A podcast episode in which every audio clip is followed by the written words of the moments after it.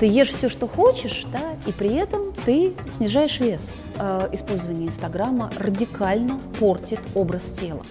Я только смотрю на конфету и уже плюс 5 килограмм. А если я съем конфету, еще плюс 10, мы постоянно сталкиваемся с тем, что все, что мы сегодня знали о расстройствах пищевого поведения, завтра уже неправда. Не забывайте, что восстановление возможно в абсолютном большинстве случаев. Безусловно, волшебной таблетки нет, нет волшебного метода, нет волшебной модели питания или модели психотерапии. Это комплексная работа, это усилие, это постоянный мозговой штурм команды специалистов вместе с пациентом, куда нам двигаться дальше, как вам помочь и как обеспечить нормальную качественную жизнь. Hungry Podcast. Всем привет! Это Даша и Кристина и наш канал Hungry. Сегодня у нас в гостях Светлана Бронникова, клинический психолог, кандидат наук, руководитель Центра «Интуит», а также президент Ассоциации АСО РПП России. Светлана, здравствуйте. Здравствуйте, Светлана. Расскажите нам, пожалуйста, немножко о себе, как вы пришли к тому, что занимаетесь именно расстройством пищевого поведения и с чего началась ваша карьера? Э, это действительно не совсем стандартная история, потому что э, я 25 лет э, занимаюсь психологией и психотерапией, я клинический психолог. Когда-то я закончила факультет психологии МГУ много лет назад, и там же на факультете психологии МГУ защитила кандидатскую диссертацию. В те времена меня больше всего интересовало девиантное поведение людей. Девиантное значит отклоняющееся.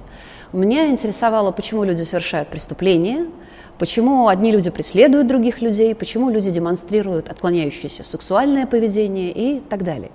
И э, диссертация моя была посвящена э, женской проституции. Я э, провела первое в этой стране исследование, которое было э, опиралось на выборку женщин, которые э, работали, были секс-работницами. И э, спустя короткое время я э, уехала работать сначала в Бельгию, потом в Нидерланды, и на протяжении примерно 10 лет занималась э, проблемами э, потребителей наркотиков. И это была прям такая моя специализация, э, в рамках которой я успела поработать и в Москве, и в Антверпене. И оборвалось это внезапно, после того, как я несколько лет, в конце концов, проработала в голландской мужской тюрьме – там было невероятно интересно, но в конце концов э, я пришла к выводу, что я э, не хочу работать там, где я могу так мало изменить. Что система с большим трудом принимает бывших заключенных, даже если это совершенно исправившиеся мотивированные люди. И психотерапия поддерживает этих людей, а система ломает обратно. Мне возникло ощущение невероятного протеста, и я э, буквально уволилась в никуда – и стала э, задавать себе вопрос, чем же на самом деле я хочу заниматься. И ко мне обратилась э, только-только открывающая филиал в моем городе э, крупная клиника, которая занималась лечением ожирения и расстройств пищевого поведения. Пригласила меня на собеседование э, в должность э, руководителя филиала. И я пришла, внутренне думая, где я и где ожирение. Где я и где расстройство пищевого поведения. Я никогда ничего об этом специально не читала, я избегала в частной практике работать с анорексией и булимией, потому что считалась недостаточно квалифицированной для этого. Но тем не менее меня так очаровал коллектив, и вот эта идея открывать что-то новое э, с чистого листа, э, что я согласилась. И нам э, в филиале дали очень много свободы, и мы начали искать методы, которые позволяли бы людям эффективно регулировать и контролировать вес. И там, несмотря на то, что я проработала там всего три года, для меня э, произошло очень многое. Во-первых, я поняла и узнала, что регулировать и контролировать вес люди пытаются самыми разными, в том числе очень странными способами, которые причиняют серьезный ущерб здоровью. И узнала о том, что это, в общем-то, практически нереально сильно, радикально изменить собственный вес – если это твой генетически запрограммированный, обусловленный физиологический вес. Кроме того, там я открыл для себя феномен интуитивного питания и стала, эм, подумав, что я так много теперь об этом знаю, стыдно этим не делиться, жалко, что если это все вымрет, стала вести блог в живом журнале. И вот, собственно, с этого блога все и началось. Внезапно я, у меня уже был блог, в котором я писала о семье, о ребенке, о каких-то событиях жизни. Но когда я стала писать о психологии пищевого поведения, на меня, на меня внезапно подписалось 10 тысяч человек. Не одномоментно, правда, как сейчас это бывает, тогда это медленнее происходило. И тогда это было очень много. Да, тогда это была цифра, я вошла в топ-100 блогеров живого журнала и пользовалась какой-то совершенно непостижимой для себя популярностью, тогда как в мои функции входило всего лишь рассказывать, как мы работаем в центре. И что я узнаю, я читала всевозможные книги, посещала конференции, переваривала информацию выдавала ее читателям. Оказалось, что это невероятно востребовано. И параллельно с работой в центре я стала брать э, пациентов в частную практику, осмелела и вдруг поняла, что расстройство пищевого поведения – это, пожалуй, самое интересное для меня теперь. Э, категория э, расстройств психики, потому что в наших отношениях с едой отражаются все наши отношения с миром в той или иной степени, в том числе отношение к себе, что особенно важно и особенно интересно – и вот с тех пор я работаю в этой области и, кажется, наверное, уже и помру, работая с расстройством пищевого поведения. Мне кажется, что я никогда не оставлю эту тему. Ну, правда, очень интересная, очень интересная тематика. А в какой стране это было? Вот клиника? В Нидерландах, да. Мне просто было интересно, э, насколько Россия, когда, знаете ли вы, когда в России вообще э, начались разговоры первые про расстройство пищевого поведения, когда эта проблема стала обретать какой-то э, публичный характер здесь? Вы знаете, сложно дать конкретный хронологический, наверное, ответ на этот вопрос, но я совершенно точно помню, что в 2014, наверное, году я прилетела в Бостон на международную конференцию по расстройствам пищевого поведения, которая проходит каждый год и которую проводит э, Академия расстройств пищевого поведения международная, членом которой я являюсь. И я встретила там Анну Коршунову, руководителя ЦИРП. И, собственно, на этом все. Прилетели мы с моей коллегой Ксенией Сороквашиной, и э, прилетела Анна на эту конференцию. Это очень много говорит о том, сколько специалистов э, в это время, а это даже меньше, чем 10 лет назад, по-настоящему интересовались этой проблематикой, готовы были обучаться, потому что Конференция – это очень мощное обучающее событие. Там есть тренинговые дни, где ты можешь научиться новым методам, очень много докладов и так далее. В 2015 году вышла моя книга «Интуитивное питание». И издатели мои, Эксмо, очень любят говорить, что это один из самых ярких бестселлеров в их истории. Кроме того, это лонгселлер. То есть книга вышла в 2015 году, она продолжает продаваться сейчас так же, как и в первый день. И я все время подчеркиваю, что это далеко не только моя заслуга. Дело не в том, как хорошо книга написана. Дело в том, что другая информация на эту тему практически отсутствовала.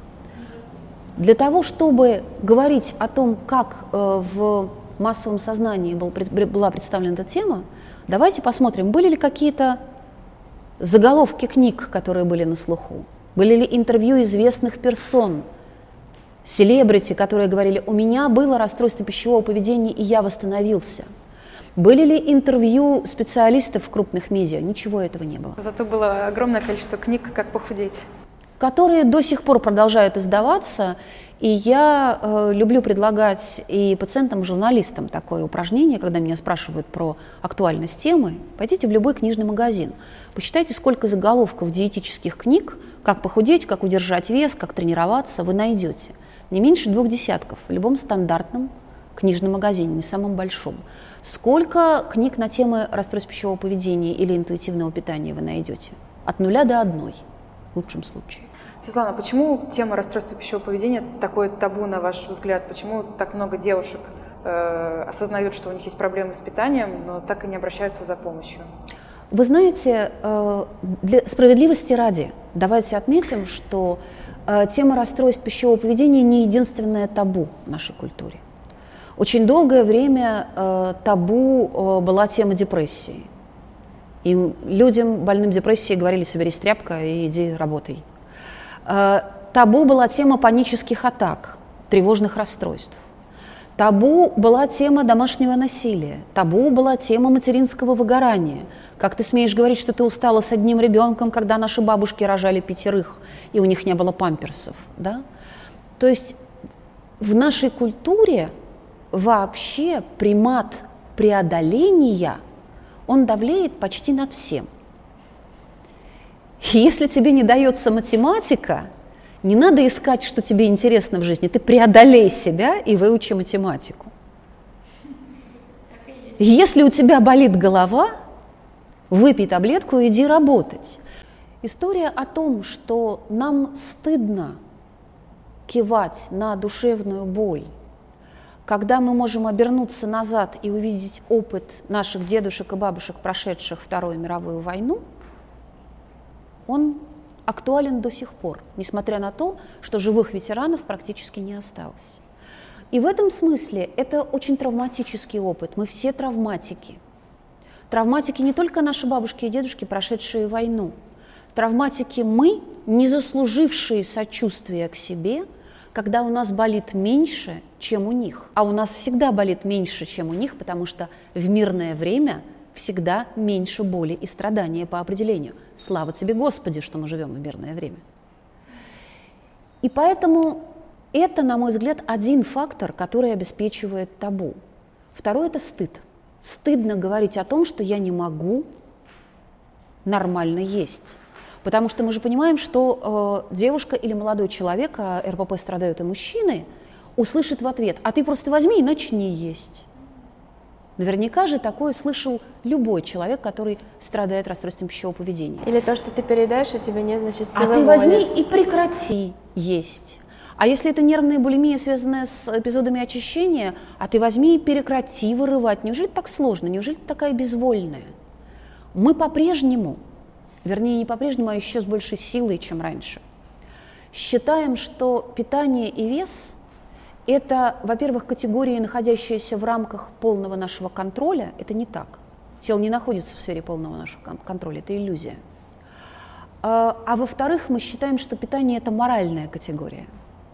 если ты ешь не так, не доедаешь, переедаешь, очищаешься, компенсируешь тренировками, то значит с тобой что-то не так. Ты безнравственный человек. Ты человек слабовольный, недисциплинированный. Из страха осуждения – люди молчат десятилетиями. Это действительно так. Ну да. Еще мне очень нравится сравнение там, про ту же войну, что там вообще не было еды, и там никто нос не воротил, или про детей в Африке, мое любимое, что там не доедают, а ты вообще здесь э, с жиру бесишься в прямом эфире. Действительно есть идея, что расстройство пищевого поведения – это ситуация, связанная с пищевым изобилием, но это неправда. У вас сейчас своя клиника «Интуит». Можете рассказать, э, как она появилась и ее историю? Очень просто и логично. Когда поток обращений людей ко мне, которые приходили и говорили, вы единственный человек, который может мне помочь, я читала все ваши посты, пожалуйста, возьмите меня в терапию, превысил все мыслимые и немыслимые пределы, я поняла, что надо что-то делать. И когда я робко задумалась об этом, потому что мне было страшно даже об этом подумать. Я живу в другой стране, у меня маленький ребенок, и вдруг я, значит, решила открыть э, центр помощи людям с расстройством пищевого поведения. Оказалось, что в Москве есть э, группа энтузиастов, профессионалов, которая читает меня, следит за тем, что я пишу, и хотела бы у меня обучаться. И я очень быстро набрала команду людей, которые хотели бы у меня обучаться, и э, в итоге мы обучались все вместе всему, до чего могли дотянуться, и мы начали работать. И с 2014 года центр э, существует, живет и здравствует, и дай бог, чтобы он здравствовал дальше. Расскажите про методы лечения, как вы помогаете своим пациентам? Мы шли очень непростым путем, потому что на тот момент, когда открывался центр, я была очарована методом интуитивного питания – и я никак не могу назвать это своей ошибкой до сих пор. Сработала э, культурная дифференциация. Я не находилась в России.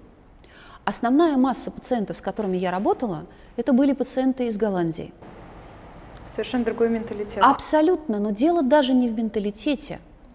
Дело в том, что э, для э, среднестатистического голландского человека пойти к психотерапевту, во-первых, не стыдно, не зазорно, во-вторых, недорого, потому что все отплачивает страховка. А, соответственно, это не бесплатно, но почти, скажем так, бесплатно. Соответственно, уровень запросов к таким специалистам высокий, и люди не приходят, когда уже совсем кранты. В нашей стране до специалистов люди доходят тогда, когда совсем плохо. И в итоге, когда мы открыли центр и начали набирать группы обучения интуитивному питанию – то же самое, что сделали в Америке специалисты по интуитивному питанию Эвелин Триболи и Элиза Рейш, диетологи, которые написали первую книгу по интуитивному питанию, которые обучали нас, собственно, интуитивному питанию. Возникло ужасное разногласие. Туда приходили практически здоровые женщины, которые слегка компульсивно переедали и слегка были э, слишком сильно увлечены диетами, скажем так, слишком сильно озабочены своим телом это еще не патология. К нам приходили люди с тяжелыми формами, например, приступообразного переедания и очень серьезной формой ожирения. И, разумеется, метод интуитивного питания, который подразумевает работу с когнициями, с убеждениями, да, через разрешение себе свободно есть, для них не срабатывал, потому что они не способны свободно есть. И методом проб и ошибок мы поняли, что э, метод интуитивного питания играет большую роль в восстановлении при расстройстве пищевого поведения, но мы не начинаем с него.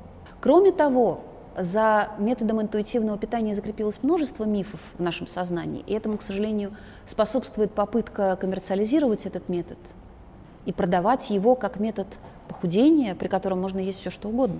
Это ли не мечта?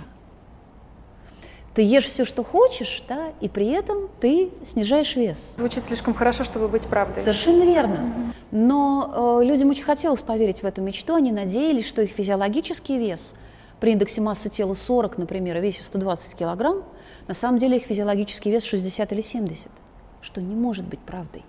И впоследствии мы поняли, что для того, чтобы э, переходить к интуитивному питанию, необходимо сначала собственно восстановить питание до нормального – и те методы, которыми мы работаем сейчас, э, это э, методы, которые проявили себя как наиболее доказательные, наиболее исследованные в мировой практике. Это метод восстановления питания по э, модели Марши-Херин, это усиленная когнитивно-бихевиоральная терапия по протоколу Кристофера Ферберна, британского оксфордского профессора, ныне живущего – это диалектика-бихевиоральная терапия для людей с нарушениями эмоциональной регуляции и некоторые другие методы третьей волны, так называемые КБТ, которые позволяют восстановить самооценку, справиться с перфекционизмом, справиться с постоянным критическим голосом, оценивающим, как я ем, как я выгляжу, как на мне сидит одежда, как выглядит мое тело. Можно сказать, что мы в основном опираемся на методы группы когнитивно-бихевиоральной терапии – Почему мы сделали такой выбор? Потому что это надежно. Это исследованные методы. Мы понимаем, что если мы хорошо обучили наших специалистов, они корректно проводят э, этот метод, то до 70% успеха мы можем получить. И действительно, статистика наша очень хорошо совпадает со статистикой э, западных клиник. 70-80% людей полностью восстанавливаются. Стан, вы э, в клинике лечите амбулаторно. Совершенно. А, у нас есть в России клиники, которые госпитализируют а, пациентов. Расскажите, вот, как определиться, нужна ли госпитализация, от чего это зависит и насколько амбулаторное лечение также эффективно? Есть разные подходы и когда я создавала центр, и сейчас, э, уже после семи лет его существования, я продолжаю исходить из того, что мы находимся в России в уникальной и не самой худшей на самом деле позиции. У нас, как у э, центра психотерапевтического и не медицинского, есть очень много свободы выбирать методы, которые мы хотим. Мы не государственное учреждение, да? Э, и у нас есть свобода выбрать те методы, которые сработали в западном формате. И мы можем не брать то, что не сработало. У нас есть на кого в этом смысле опираться. Моей задачей было взять все лучшие фишки, я бы так сказала, э, западных клиник, немецких, голландских, швейцарских, английских, и э, попробовать учесть те провалы, которые у них случались. И что касается э, выбора между амбулаторным и стационарным лечением, увлечение стационарным лечением в области РПП датируется примерно 30-ми годами прошлого столетия, когда бихевиоральная терапия, поведенческая, начала распространяться очень активно, э, женщин и девушек, больных нервной анорексией, стали госпитализировать и, по сути, принудительно кормить. Потому что это была, был единственный способ, казалось бы, спасти им жизнь. И казалось, что в рамках стационара, показывая им модель нормального питания, можно научить их есть. Практика показала э, две неожиданные вещи. Первое, в этом случае пациентки демонстрировали невероятное сопротивление лечению. Э, известный специалист в области расстройств пищевого поведения, американка Хильда Брух, писала, что женщины с анорексией ненавидели своих врачей и медсестер, которые заставляли их поправляться, набирать вес, и заставляли их есть. Лечение через ненависть, особенно когда это психотерапия, разумеется, невозможно. Вторая проблема, с которой э, сталкивались стационары тех времен, заключается в, тем, в том, что люди выходили ничему не научившись. Они соглашались с правилами, которые были похожи на тюрьму, на протяжении месяцев госпитализации, а потом выходили и возвращались к прежнему поведению. Э, множественные исследования в этой области показали, что стационарный метод лечения действительно несет в себе очень много рисков. И он на сегодняшний день в международных рекомендациях не считается эффективным для подростков и так называемой молодежи переходного периода. Это та молодежь, которая все еще живет с родителями, но уже совершеннолетние люди. То есть формально это взрослые люди, а на самом деле нисколько они не взрослые. Почему? Потому что стационарное лечение инвалидирует. Оно делает тебя человеком, которому ничего не нужно делать самому, за которого принимают все решения. Тот же феномен, опираясь на и на мой опыт, и на международный, да, есть и у заключенных. Несмотря на всю мучительность пребывания в тюрьме, ограничение свободы, все решено для тебя и за тебя. У тебя есть распорядок дня, у тебя есть работа, у тебя есть приготовленная пища, у тебя есть убранная постель, которую стирает кто-то другой. Человек выходит в самостоятельную жизнь и думает, господи, а как это все? То же самое происходит с больным РПП, который выходит из стационара, и если это взрослый человек, ему нужно самому себе готовить, 5-6 раз в день ему нужно есть, желательно не пропуская и в определенные периоды времени определенную полноценную пищу. Это очень сложно организовать. Поэтому э, критерий для выбора между стационарным и амбулаторным лечением на сегодняшний день во всем мире – это индекс массы тела. При критически низком индексе массы тела мы не рискуем начинать амбулаторную работу и направляем людей в стационар. Критерий э, для э, такого разграничения в Нидерландах, например, 15,5. То есть пока у молодой девушки, допустим, индекс массы тела 16-17, и если у нее есть хорошая поддерживающая семья, которая готова ей помогать, которая готова ее кормить, грубо говоря, то мы вполне можем победить. И мы можем попробовать. Есть критерии амбулаторного наблюдения для людей с низкой массой тела. Если человек набирает меньше 800 граммов в неделю, то в этом случае э, лечение считается неуспешным, и мы направляем человека в стационар. А как вы подбираете специалистов к себе в клинику? Мы их выращиваем. Э, я была бы рада, как я уже сказала раньше, да, я была бы рада подбирать специалистов, но на самом деле у нас нет никакого выбора, потому что нет никакой системы образовательной, которая бы готовила специалистов, специализирующих, э, которые бы специализировались в области расстройств пищевого поведения. Нет обучающих программ, вернее, они есть, но это спорадические программы, которые организуют такие энтузиасты, как я и некоторые мои коллеги. Э, не существует ни государственной, ни частной системы, которая бы шлифовала, готовила таких специалистов. В итоге э, частный рынок специалистов в области РПП, он, конечно, очень дикий. Потому что людей, которые увлечены и хотят этим, э, в этой области работать, много, но далеко не все готовы долго и нудно обучаться э, доказательным методам. Для того, чтобы стать квалифицированным специалистом в области диалектико-бихевиоральной терапии, нужно потратить два года жизни и очень много денег. И во всем мире это так, это не по-другому, это такая система. Для того, чтобы стать э, квалифицированным специалистом в области усиленного протокола КБТ, нужно около полутора-двух лет и тоже довольно приличная сумма денег. Э, и специалисты сегодня, которые получают дипломы, выходят, иногда у них есть собственный опыт преодоления РПП, э, выбирают какие-то более быстрые методы с более простым входом, надеясь, что это поможет. У меня это вызывает душевную боль, потому что это эксперименты на живых людях. Наверное, это звучит очень экстремально, я понимаю.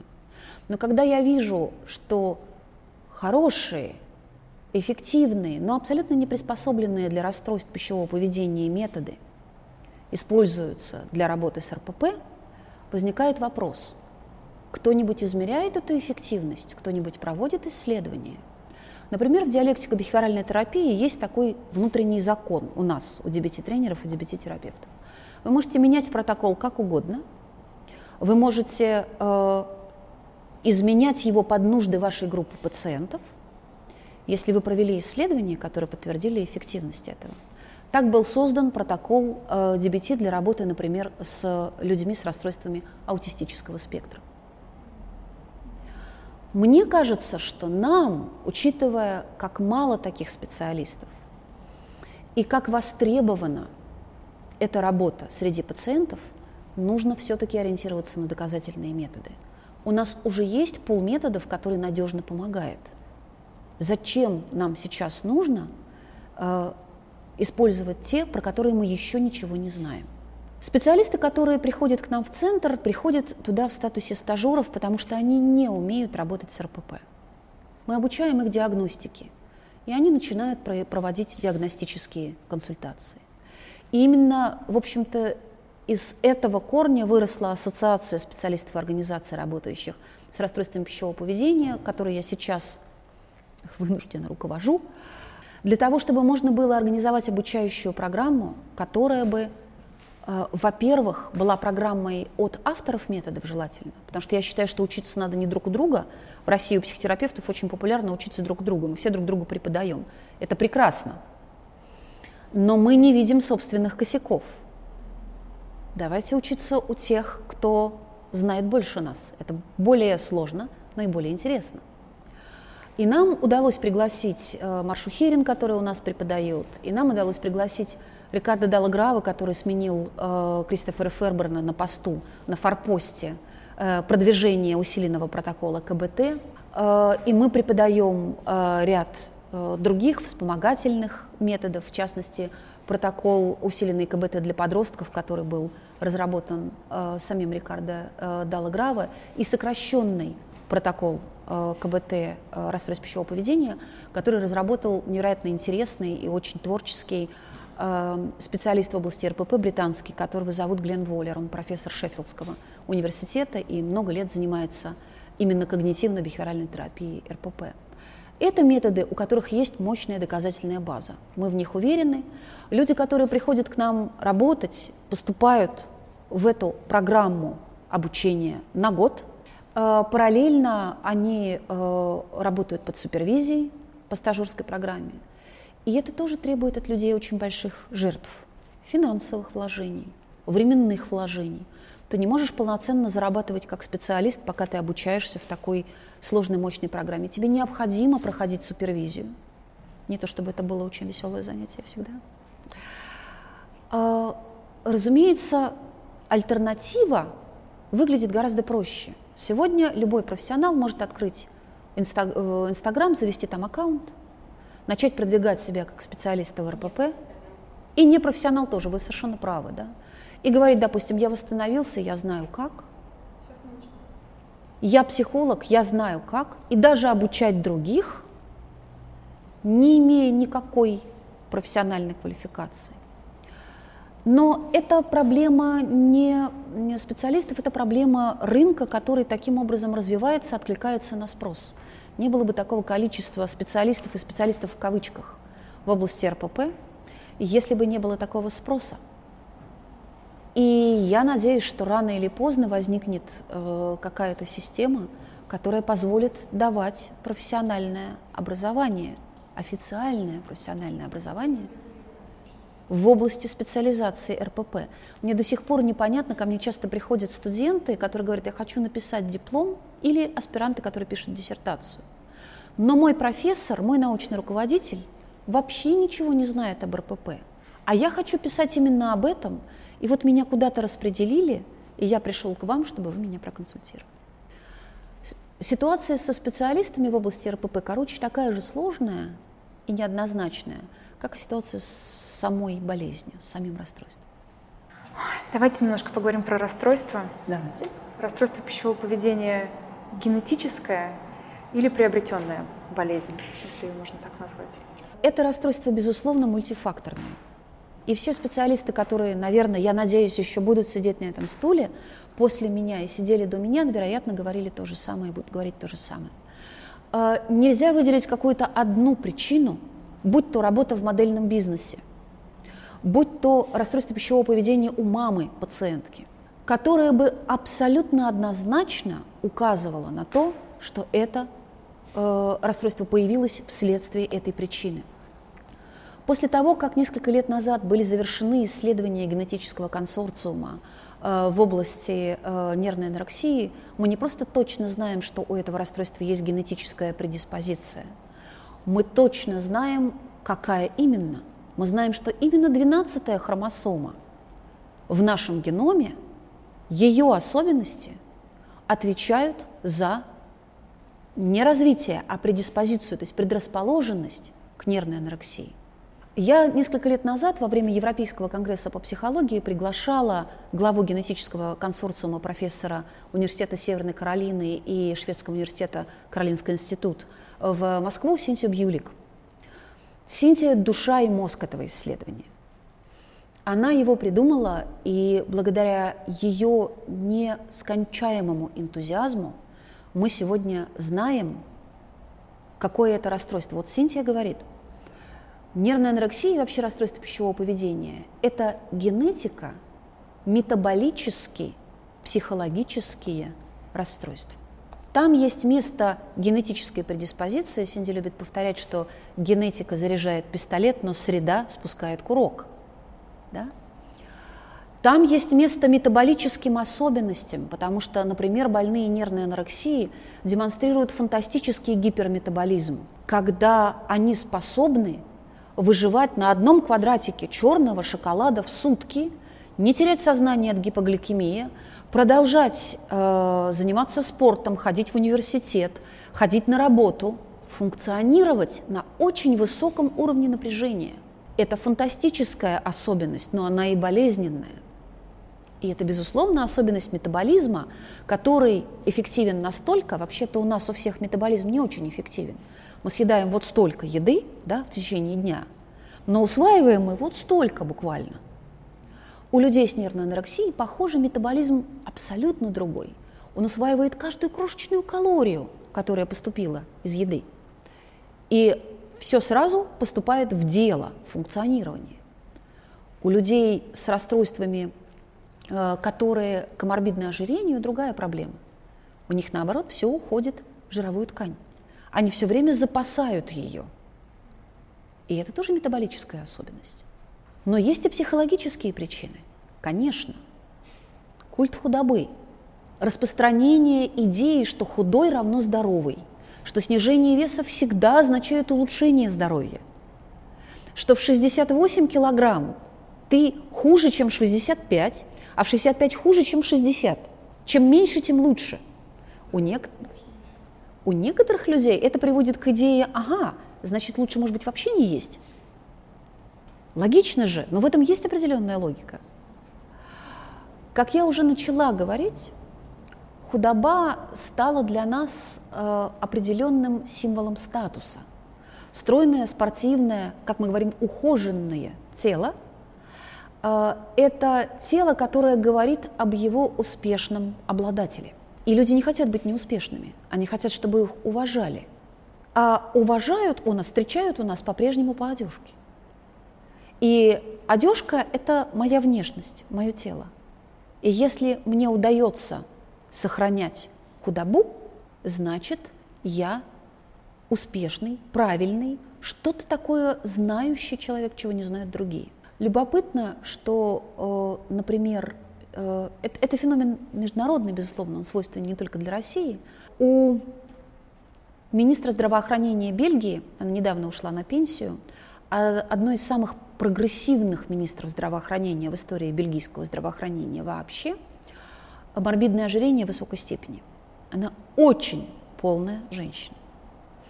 И когда она вступила в должность, ее зовут Маргот Блом, а, она была подвергнута огромной критике за то, как она выглядит. Люди говорили, как этот человек может репрезентировать наши интересы в области здравоохранения, как она может бороться за здоровье населения, если она не может справиться с собой. Она всегда очень мужественно справлялась с этой критикой и говорила о том, что, вы знаете, давайте вы будете э, оценивать мою работу по ее результатам, а не потому, сколько я вешу. Интересно, что после трех месяцев ее вступления в должность ей прочили э, должность премьера. Она отказалась баллотироваться, но она оказалась настолько эффективным политиком в области здравоохранения, что мнение людей поменялось. Это, собственно, история о том, как встречают по одежке, а провожают по уму. В прошлом году она вышла на пенсию, сказав, что хочет наконец заняться внуками, потому что у нее нет для этого времени. Ее провожали с восторгом и слезами.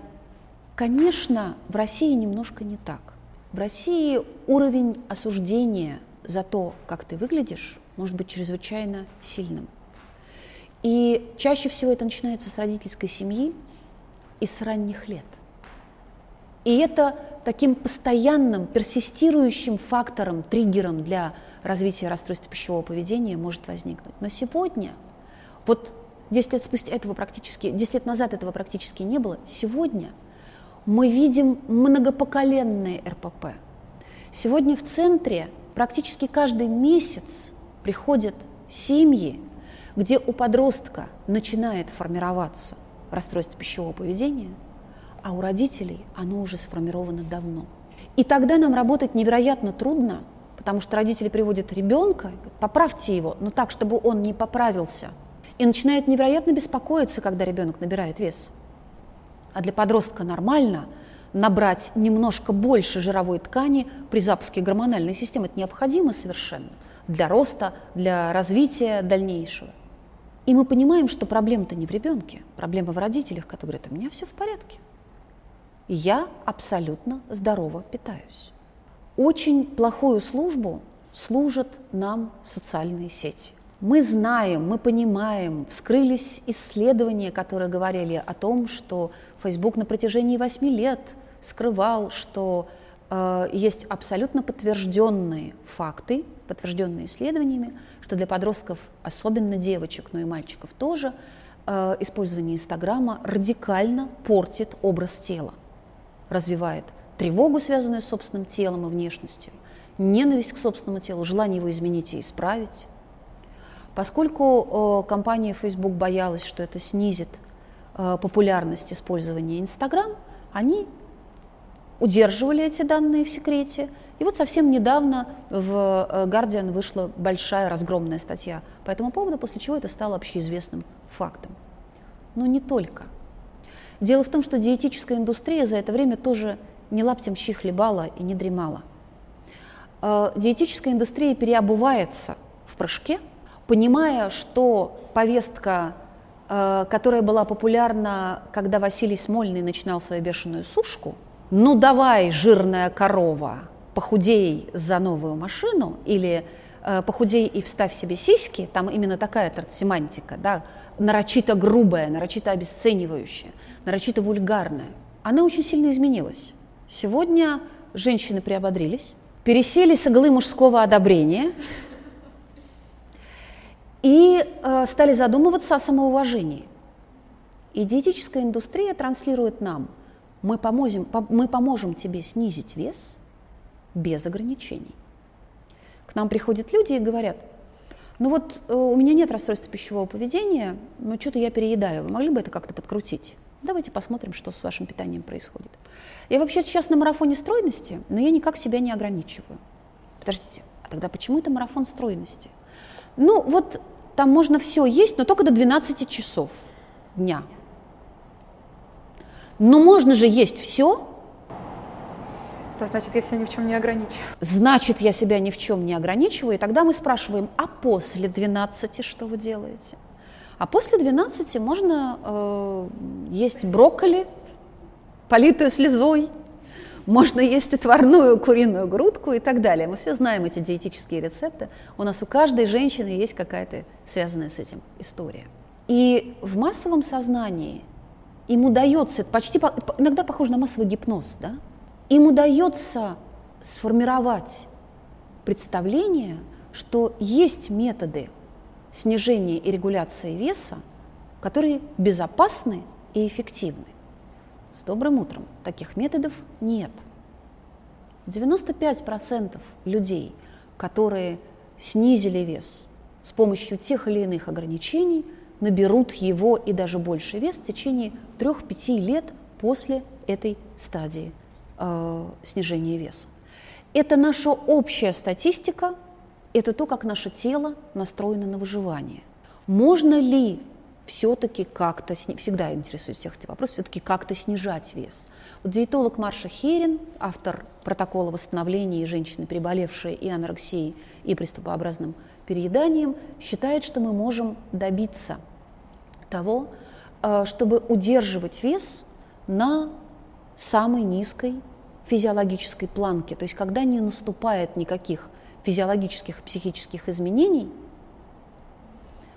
но при этом вес стабилен и не набирается. Но это все равно все еще цифры, которые очень сильно отличаются от гламурных стандартов для большинства современных людей и для большинства женщин. Э, при этом мы все время говорим о том, как вес снижать, и мы почти ничего не говорим о расстройствах пищевого поведения ограничительного типа и э, нервной анорексии, и о судьбе этих людей, которым приходится всю жизнь следить, чтобы их вес не уезжал слишком в нижнюю сторону. И это проблема генетическая. Исследования генетического консорциума показали, что есть, по сути, два типа генома. Люди с определенным геномом заболевают нервной анорексией, люди с другим типом генома страдают ожирением. И в течение жизни люди с геном нервной анорексии сталкиваются с тем, что их метаболизм постоянно тащит вес – к нижнему пределу. То есть я вроде бы ем нормально, но худею. Люди с опытом нервной анорексии часто говорят, стоит мне отпустить калорийность, перестать намазывать масло в палец толщиной на хлеб, да? перестать э, есть в определенных объемах и есть так, как мне комфортно, моментально теряю вес. И не могу набрать его обратно. То есть у них другая проблема. Они физиологически другие. Люди с ожирением говорят, да я от яблока поправляюсь, из воздуха. Я только смотрю на конфету и уже плюс 5 килограмм. А если я съем конфету, еще плюс 10. И это тоже правда. Диетическая индустрия и фитнес-индустрия им говорят, нет, ты скрываешь, ты нам врешь. На самом деле ты ешь где-то под матрасом. Но мы видим, что метаболизм этих людей все время тащит их вес в более высоком направлении, более высокую сторону им, в свою очередь, приходится все время удерживать фокус внимания в области питания, так, чтобы вес не набирать. Но, к счастью, и тех, и других очень много. Большинство людей могут питаться совершенно свободно и при этом оставаться в стабильном весе. В стабильном, но, вероятно, это не будет вес модельных стандартов. И вот здесь культурный скол, кризис, да, который каждому приходится разрешать в одиночку или с помощью психотерапии. Что делать, если, сейчас нет, переформулирую вопрос, у вас клиника в Москве, если ты не в Москве и, может быть, не в Питере, что делать в этом? Это огромная проблема, потому что на сегодняшний день э, профессионально и хоть сколько-то доказательно работающих команд всего три. Это наш э, Центр интуитивного питания «Интуит», это ЦИРП, уже знакомый вам, и это э, отделение в Алексеевской больнице, которое стало клиникой лечения расстройств пищевого поведения. Собственно, с расстройством пищевого поведения очень сложно, я бы сказала, практически невозможно работать в соло, в одиночной практике. Нужна команда. В первую очередь команда нужна не пациенту, поверьте, в первую очередь команда нужна психотерапевту. Тебе нужна поддержка. Кроме того, мы, например, и, кстати, в ЦЕРПе работают примерно так же, мы работаем комплексно. Наши пациенты параллельно восстанавливают питание с одним специалистом и занимаются работой с убеждениями с другим специалистом. Так работа идет и быстрее, и эффективнее. Но если мы обращаемся к регионам, вот здесь настоящая драма. Потому что если речь идет о серьезных клинических расстройствах, и нам звонят такие родители и взрослые люди, у которых такое расстройство, да, нам чаще всего приходится говорить, бросайте все, приезжайте в Москву. У нас очень короткие контакты с Центром изучения расстройств пищевого поведения. Мы передаем по цепочке друг другу пациентов, тех, которых нужно стационировать, передаем в ЦИРП, те, которые выходят после стационара, им нужна амбулаторная поддержка, они очень часто оказываются у нас, потому что поддержка должна быть организована специальным образом. Но в регионах пока что этим почти никто не занимается, единичные специалисты. И фактически эти больные, эти люди, эти живые подростки, юноши, девушки, мужчины, женщины, они обречены оседать в обычных госпиталях, то есть в соматической клинике, где им поколят глюкозу, покапают витамины, возможно, пропишут транквилизаторы или антидепрессанты, но это не является лечением расстройств пищевого поведения.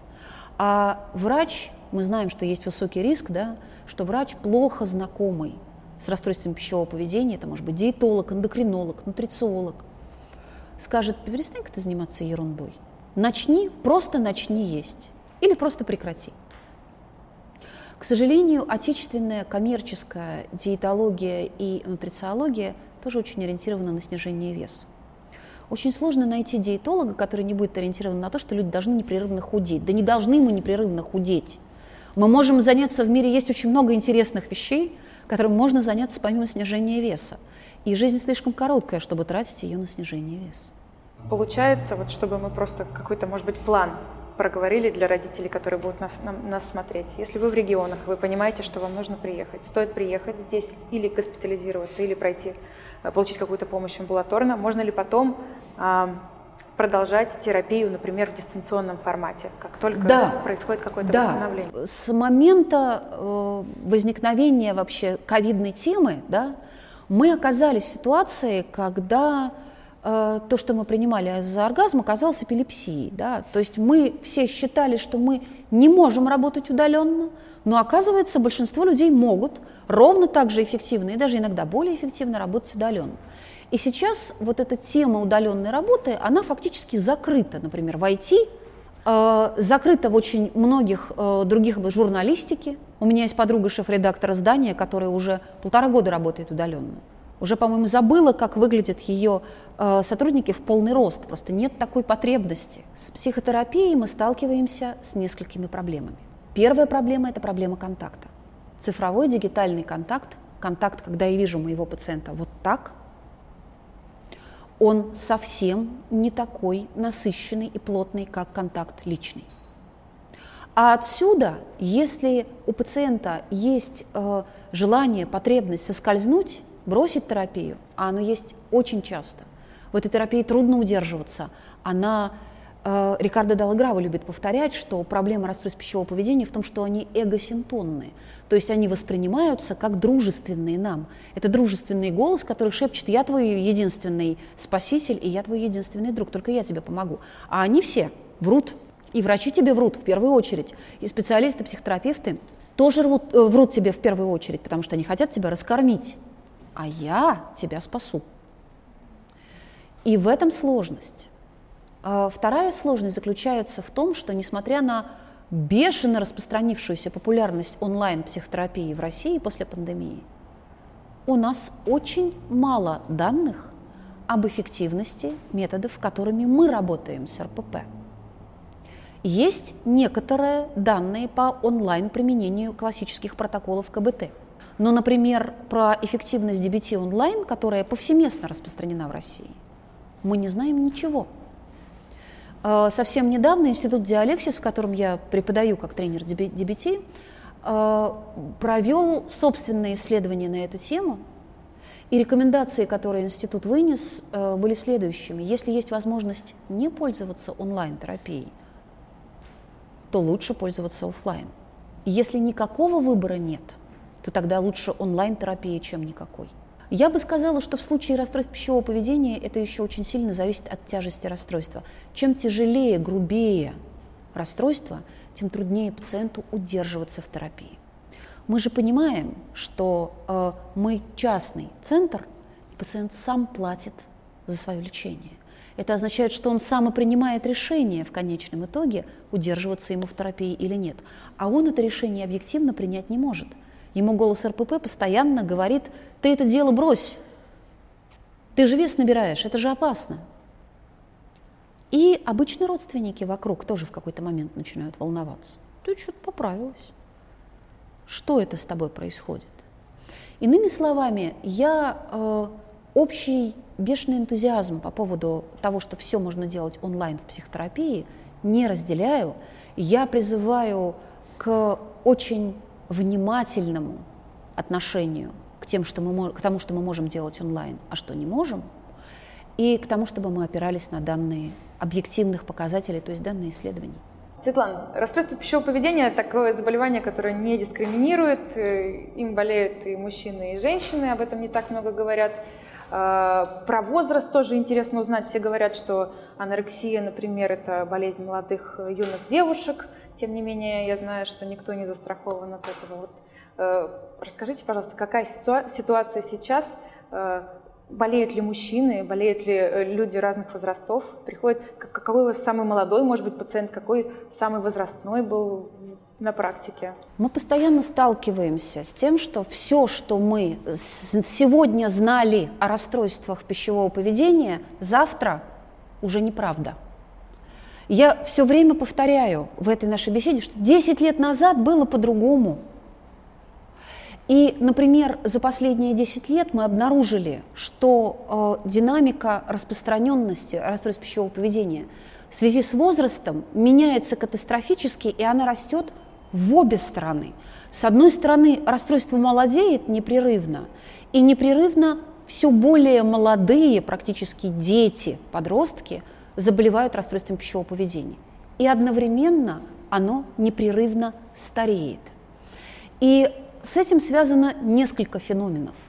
Во-первых, э, дигитализация общества, и сегодня дети с очень раннего возраста в контакте с всевозможными цифровыми гаджетами, а значит, они внутри медиа.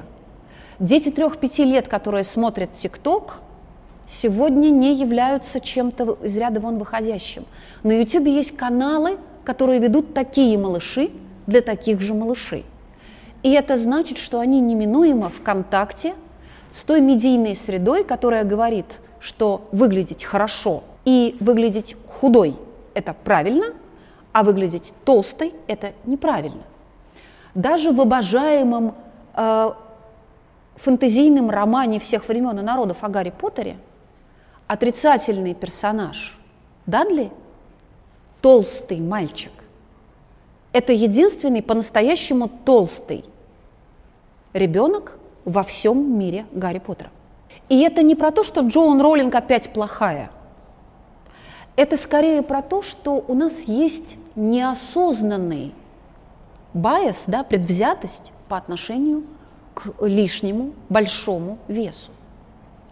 И она отражается в том, как мы презентируем красоту в медиа, и дети этому подвержены. С другой стороны, и я все время об этом говорю, расстройства пищевого поведения все больше захватывают тех, кто моего возраста, 40-50. Потому что 50 – это новые 30. Потому что в 50 никто уже не выглядит на 50, это не модно. И если тебе не повезло с генетикой, ничего страшного, есть усилия пластических хирургов, есть косметика и так далее, и так далее. И получается, что есть общественное ожидание от женщины в 50, что она будет точно так же активна, как в 30, точно так же сексуально привлекательна, как в 30, точно так же стройна. Но в отношении э, того, что происходит с весом, 50 это совсем не новые 30, 50 это все еще 50. Э, мы метаболически так устроены, что у здорового человека со здоровым питанием в течение жизни вес медленно растет. Он не растет катастрофически, это отклонение от нормы. Но столько весить, сколько в 25, вы в 50 не можете. Вы будете, скорее всего, примерно на один размер одежды больше. За это время, за эти 25 лет, у вас, скорее всего, если вы женщина, случится одна или несколько беременностей. Возможно, какие-то гормональные перепады или заболевания, которые приводят к тому, в том числе, что вес меняется. Но я же должна выглядеть на 30. И женщины 40-50 лет сегодня не, не меньше, а больше, чем их дети-подростки и 30-летние конкурентки, а, озабочены тем, чтобы выглядеть хорошо – это приводит к тому, что они увлечены фитнесом и диетами. Это приводит к тому, что э, триггеров для расстройств пищевого поведения становится больше. Возраст э, между 40 и 50 для женщины невероятно уязвимый. Я бы сказала, проживая этот возраст сама, что это, пожалуй, самый сложный из всех возрастных периодов, с которыми мне доводилось сталкиваться, с которых мне еще доводилось жить. Я еще не была старушкой, там посмотрим, да. Э, но пока что это так. Почему? Э, мы поколение, которое называют сэндвич generation, поколение бутерброд. У нас уже пожилые родители, нуждающиеся в нашей помощи. У нас еще маленькие дети, которые нуждаются в нашей помощи. И обычно та фигура в семье, которая непрерывно разрывается между больной мамой и детьми, которых нужно отвести на тейквондо, это мама, это женщина. Кроме того, именно в этом возрасте, на этот возраст приходится еще один пик разводов. Дети выросли, и если брак не состоялся, можно мирно, спокойно разойтись и не тратить время друг друга. И женщины часто остаются в одиночестве. На этот возраст приходится пик самых тяжелых и неприятных заболеваний, таких как э, рак молочной железы, рак шейки матки. И женщине приходится сталкиваться с тяжелым заболеванием, а иногда это тяжелое заболевание партнера, а иногда это тяжелое заболевание у кого-то из близких, Альцгеймер у кого-то из родных, инфаркт, инсульт у кого-то из э, старших родственников. На этот возраст приходится э, большое количество финансовых проблем. Женщина разрывается между детьми и родителями, она не может полноценно работать. А если она осталась без партнера, ей еще сложнее, если у нее до этого не было никакой финансовой подушки.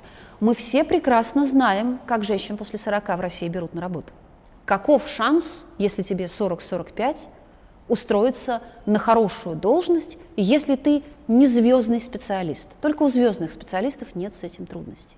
И мы видим, что статистика РПП связана с этими социальными феноменами, и она тоже растет. Таким образом, развитие э, эпидемии расстройств пищевого поведения идет в трех направлениях параллельно. Непрерывно молодеет – и встречаются, спрашивали самый молодой пациент. Я видела четырехлетнюю девочку, больную нервной анорексией. Один раз за свою карьеру, но это было страшно по-настоящему. Таким образом, оно непрерывно молодеет. И недавнее британское исследование, которое поставило целью посчитать, насколько же увеличился процент детей до пубертатного возраста, до 12 лет, которые заболевают РПП сейчас по сравнению с периодом десятилетней давности, установило, на 158%. С другой стороны, мы видим, что оно стареет. А с третьей стороны, мы видим, что все больше мужчин оказываются, переносят, болеют этим расстройством. Раньше э, была такая идея, что представители ЛГБТ-сообщества гораздо чаще заболевают расстройством пищевого поведения, чем обычные цисгендерные мужчины. Вот это некоторое лукавство – и оно связано с тем, что цисгендерные мужчины не обращаются за помощью, когда они заболевают расстройством пищевого поведения, а переносят их, как переносят настоящие мужчины, молча и стиснув зубы. При этом процент мужчин, которые заболевают РПП, конечно, существенно меньше, чем женщин, но то, что он растет – в этом мы в основном обвиняем психосоциальные факторы. Сегодня для мужчины внешность и худоба ничуть не менее важны, чем для женщины. Спортивное подтянутое тело – это непременный must-have. Ты можешь позволить себе некоторую вольность в фигуре, если у тебя очень много денег, если ты очень успешный человек. Тогда, возможно, да. Но в противном случае на что ты тратишь свое время – Почему ты не приведешь свое тело и питание в порядок? И мужчины, к сожалению, в России все еще очень тяжело обращаются к, э, к психотерапии. У нас есть мужчины в центре. Но их примерно от 5 до 7 процентов по отношению к популяции женской. И обычно это мужчины, которые сталкиваются с теми расстройствами пищевого поведения, которые приводят к набору веса, и которые понимают, что его нужно стабилизировать, а не те мужчины, которые, например, сталкиваются с нервной булимией. Один из ярких случаев, с которыми мы столкнулись, э, врач высокой квалификации, красавец, человек между 30 и 40, врач диагностический, э, УЗИ-специалист, пришел к нам и обнаружилось, что у него от 5 до 6-7 очистительных приступов в сутки. У него была нервная булимия. После развода и э, проживания в одиночестве эта э, история стала не только историей про поддержание веса, но и историей про эмоциональную регуляцию.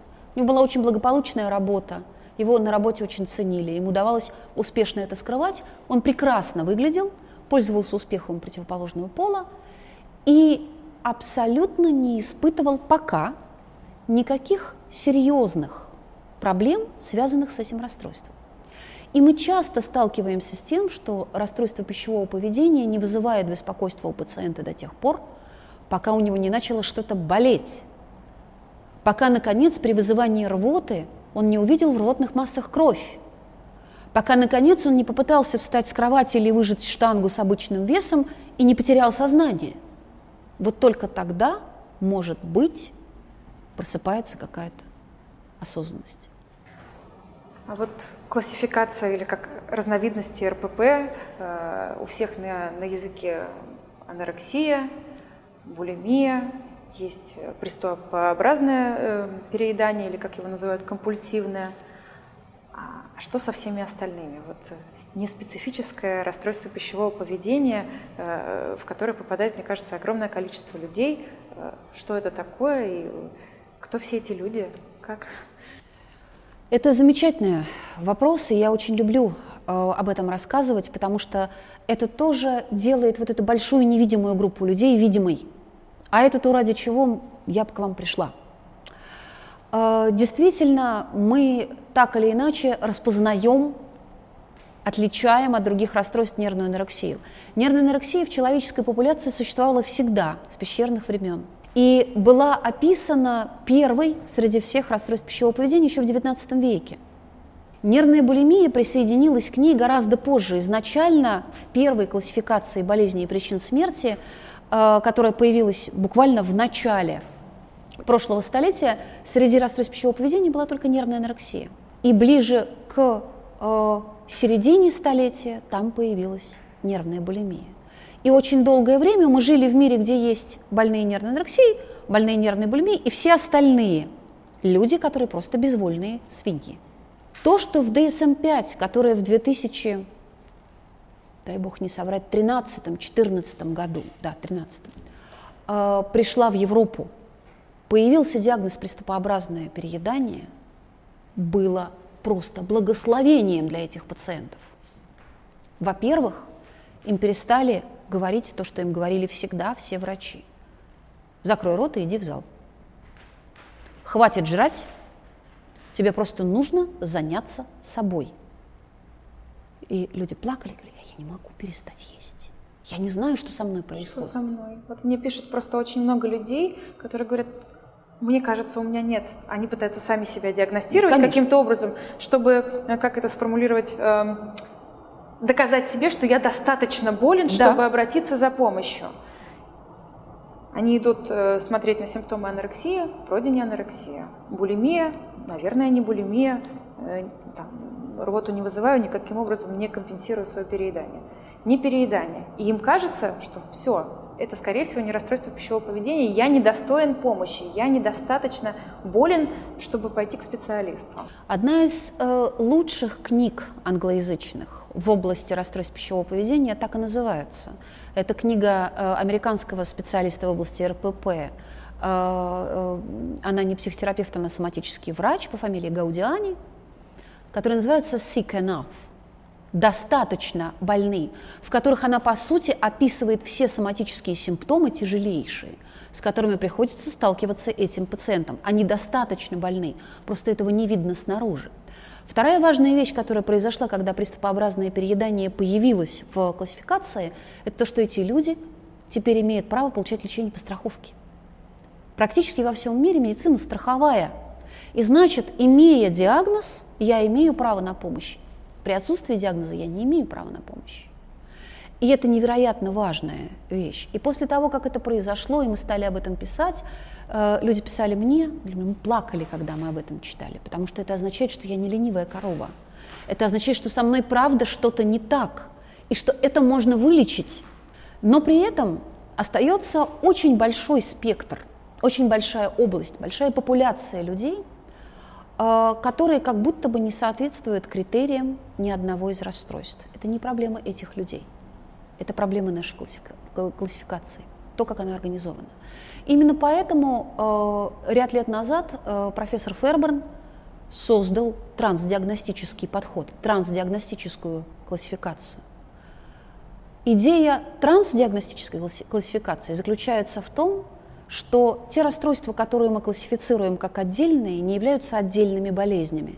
Это одно расстройство, которое проявляется по-разному. Как у ковида есть разные штаммы, но все равно вы переболели ковидом в итоге. Так или иначе, расстройство пищевого поведения имеет общие симптомы, единые для всех людей, которые столкнулись с этими расстройствами. А как они могут проявляться в поведении и мышлении, может отличаться. Кто-то больше ограничивается и стремится снижать вес. Кто-то переедает и компенсирует это спортом или вызыванием рвоты. Кто-то просто переедает. А у кого-то есть симптомы и анорексии, и булимии. Специалисты всегда об этом знали. Именно поэтому э, долгое время существовал ныне устаревший термин булиморексия. Расстройство, которое описывается сочетанием симптомов и того, и другого. В итоге Проблема в том, что наша диагностика сегодня очень несовершенна, и это доказывает то, что примерно 60% пациентов с расстройством пищевого поведения получают диагноз неспецифическое РПП. 60%? Это очень много. Это даже большая часть да, всех больных. большая часть.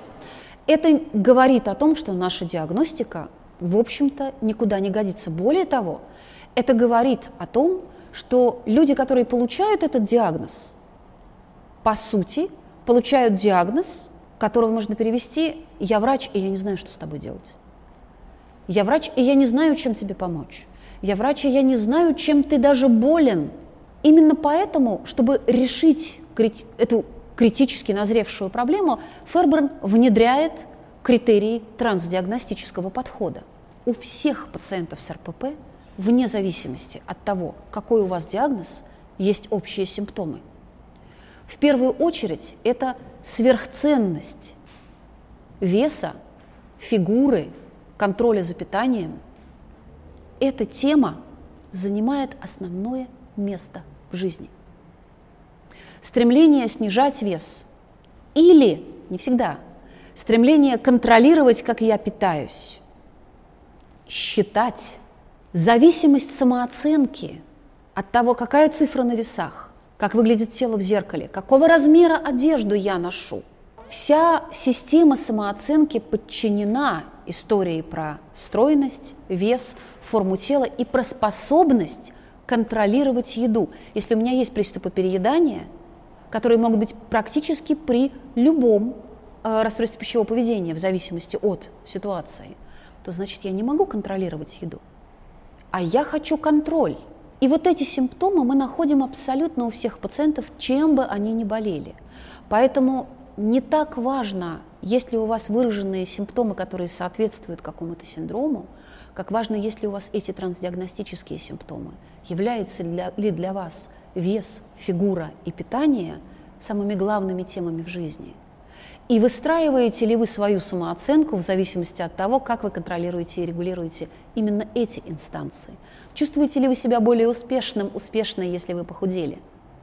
Чувствуете ли вы себя хорошим и успешным, если вы вчера сотрудники на работе отмечали день рождения, принесли торт, а вам удалось удержаться и не съесть ни кусочка? Вы сказали, мне этого всего нельзя. именно с этим мы в итоге и работаем. Подход усиленной когнитивно-бихевиоральной терапии направлен на то, чтобы развенчать эту сверхценность, на то, чтобы показать, посмотри, за окном, вообще-то говоря, очень интересная жизнь. Ты можешь состояться в очень многих областях. Или, как шутливо писал Ферберн в своем пособии, на твоем э, надгробии напишут «это Дженнет, она всю жизнь худела». Радикально, но... Но это правда. Мы встречаем таких пациентов, которые не, не согласны, что они пациенты, и они посвящают всю свою жизнь тому, чтобы поддерживать вес. Мы не раз затронули термин интуитивное питание. Что это? А, много мифов по поводу того, что такое интуитивное питание. На самом деле это очень просто. Интуитивное питание – это питание по собственным потребностям. Это доверие к сигналам голода и насыщения. Я ем, когда голоден, останавливаюсь, когда сыт. И это отсутствие попыток регулировать мои эмоции с помощью еды. Я не заедаю стресс, я не заедаю печаль, я не заедаю тоску, злость, гнев, другие эмоции. Я не решаю эмоциональные проблемы за счет питания. Вот, собственно, в двух словах, что такое интуитивное питание. И каждый человек, который никогда не сталкивался с расстройством пищевого поведения или ограничениями, так и все меньше, как вы понимаете, питается в той или иной степени интуитивно. Как выглядит интуитивное питание у, интуитивного едока? Во-первых, он обращается не к внешним инстанциям, к книжке диетолога, к YouTube-ролику, к нутрициологу, который написал план, к фитнес-тренеру. А что мне можно съесть? Нет, он спрашивает об этом своего тела. А что я сейчас хочу съесть? Э, принято думать, что интуитивно значит, как Бог послал. Это совсем не соответствует действительности. Потому что э, в интуитивном питании я учитываю и потребности тела, и то, что меня ожидает в ближайшее время.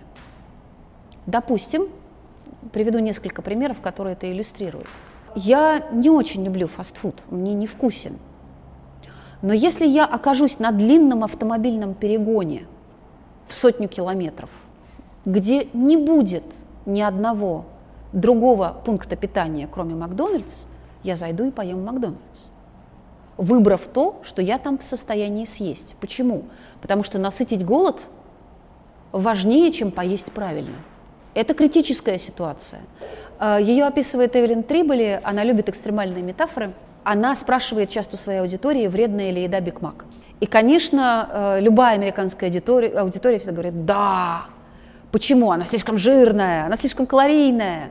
А теперь представьте себе, говорит Эвелин, что вы оказались в пустыне Сахара – и вам нужно совершить большой пеший переход. Там нет никакой другой еды, кроме.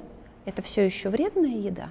И на самом деле люди с нарушенным пищевым поведением откажутся от бургера и будут мучиться голодом, и будут его терпеть ради того, чтобы не съесть вредную еду.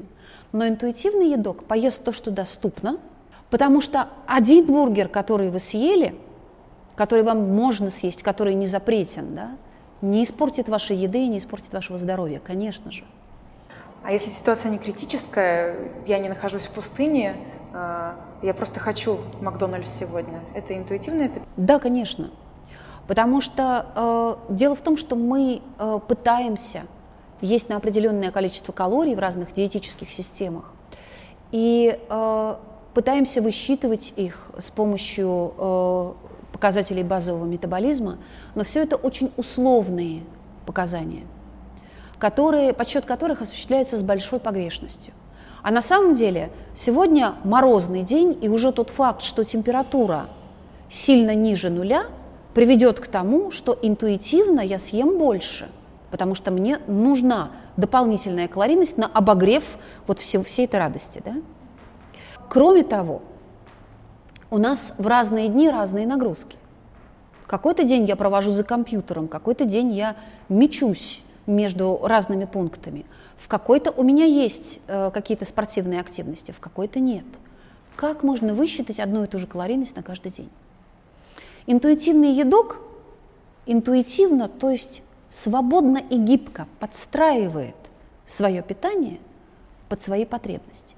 Если сейчас я знаю, что мне предстоит э, куда-то поехать, там э, заниматься какими-то делами, у меня нет возможности поесть. Я могу поесть до более высокого уровня насыщения. Если я знаю, что сейчас э, я могу только перекусить, потому что мне предстоит пообедать э, с кем-то из моих друзей или партнеров через два часа, я осознанно съем меньше. Не нужно думать, что есть какой-то внутренний голос, который шепчет тебе, Кристина, съешь бутерброд с колбасой и не забудь добавить соленый огурец. Конечно, такого голоса у нас нет. Но под интуицией авторы метода подразумевают сплав рациональных представлений, разумных, о том, что мне было бы логично сейчас поесть, учитывая мою жизненную ситуацию, и моих телесных потребностей. Это действительно очень сильно отличается от диетического подхода, в котором есть жесткая прямолинейная структура. Вот этих продуктов нельзя их нельзя никогда, не смотри в эту сторону. Эти продукты, ну, иногда можно. Это идеальная система для создания переедания. Ферберн говорит, что переедание в ситуации ограничений – это когнитивный феномен, а не физиологический. Мы начинаем хотеть переесть, как только нам говорят, что именно этого нам и нельзя. И как мы видим, в практике это практически всегда так и оказывается, так и срабатывает. Я еще хотела спросить, а, а, коротко очень, РПП и беременность. Можно ли забеременеть, если у тебя был РПП? Можно ли... Просто у меня личная история, я, а, у меня была нервная булимия, и я родила ребенка, будучи в этом состоянии. Можем немножко поговорить про Спасибо, Даша, за то, что вы затронули эту тему, потому что она совсем не обсуждается. Более того, э, мои подписчики в Инстаграме все время присылают мне всякие ролики диетологов, фитнес-тренеров. А вот это правда? А вот это вы можете разобрать? У меня, к сожалению, часто не хватает времени для того, чтобы разобрать все те чудовищные ляпы, которые э, специалисты говорят об РПП э, в медиа. Очень часто э, диетологи совсем не образованы в области РПП. Эндокринологи совсем ничего об этом не знают, но тем не менее выносят суждения. Например, очень известный, так называемый звездный диетолог говорила о том, что э, анорексией болеют в основном девочки из богатых семей, э, состоятельных, она сказала, да, и о том, что эти женщины не беременеют. Это один из главных мифов, которые исследования как раз группы в Каролинский институт, которой руководила Синтия Биюлик, была развенчана. Девушки, больные нервной анорексией, думают, что если у них прекратились месячные из-за низкого веса, то они стали инфертильны. На самом деле это не соответствует действительности. Они прекращают применять барьерную контрацепцию, не применяют гормональную контрацепцию и в итоге беременеют. И беременность в этой ситуации менее вероятна, но она вероятна заболеть э, РПП и забеременеть можно совершенно спокойно. Мы не очень знаем, что происходит при нервной булимии с беременными женщинами, но мы знаем, что при нервной анорексии, как ни странно, но это успокаивающая информация, плод не страдает от недостатка питания. Срабатывает так называемый феномен эмбриопротективности. То есть организм изо всех сил защищает плод от недостатка питательных веществ. Все, что можно, идет э, на питание плода. И опять-таки гипотеза была, что у таких э, женщин рождаются маловесные дети, это не соответствует действительности. Интересно другое. Одной из гипотез этого исследования было, что если женщина болеет расстройством пищевого поведения, то вероятно, что она и ребенку будет прививать такое поведение. Оказалось, что выборка женщин Э, которые болели в прошлом нервной анорексией и родили ребенка, напротив, очень тщательно и внимательно относится к питанию своих детей и очень боится, э, чтобы питание оказалось неполноценным, недостаточно э, органическим и чистым. Они более склонны готовить, допустим, детское пюре для прикорма самостоятельно, не доверяя концернам, в которых может, могут, могут быть какие-то добавленные вещества. они очень большой настороженностью обладают в области питания и очень внимательно относятся к питанию своих детей. Женщина во время беременности, в принципе, очень уязвима. А, а если на фоне беременности есть еще какие-то другие заболевания, в том числе расстройство пищевого поведения, то ей нужна особенно много поддержки. А где эту поддержку получить? Я бы сказала, что есть и истории хорошие, с хорошим концом, когда именно беременность становилась триггером для того, чтобы женщины обращались к специалисту и вообще очень мотивированно начинали работать со своим пищевым поведением ради ребенка. Ради себя не получалось, а вот ради ребенка, ради двоих уже получалось. И в этой истории есть и оптимистичная сторона. Но мне кажется, что система поддержки беременных женщин, в том числе в отношении пищевого поведения, не только никак не продумана, она на сегодняшний день, особенно если мы обратимся к регионам, она может быть очень травмирующей именно в этой области. Когда беременная начинает набирать вес, ее начинает критиковать врач-акушер-гинеколог, сажать ее на очень ограничительную диету, и это само по себе может быть триггером последующего расстройства. И об этом тоже нельзя забывать. И решение есть, оно понятно, это психообразование этих специалистов. Потому что, к сожалению, стоит только сказать в Инстаграме, да, что ожирение может быть здоровым, врачи, эндокринологи и гинекологи пойдут на тебя войной. Абсолютно, да. Хотя это абсолютно соответствует действительности. Да, это не всегда так. Да, у ожирения есть свои риски. Но почему тогда мы все время с вами говорим о рисках лишнего веса, и люди начинают беспокоиться, когда у них 2 килограмма лишнего веса? И совсем не говорим о рисках недостаточного веса, а наоборот аплодируем и говорим, какая молодец эта беременная женщина, она набрала всего лишь а ли этого ее беременности ребенку? Нормальные ли будут роды? Нормально ли будет развиваться малыш? Да, об этом говорят очень мало, я согласна с вами. Светлана, в завершении нашего выпуска один совет такой финальный людям, которые понимают, что у них есть проблемы с питанием, но не обращаются за помощью от вас. Первое, что я бы порекомендовала, знаете, что вы не одиноки.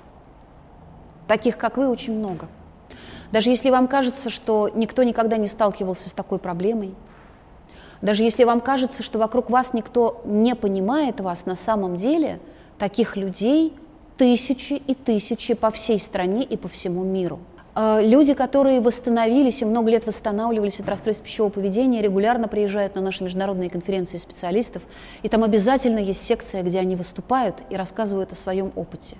И говорят так, чтобы мы, специалисты, могли услышать их.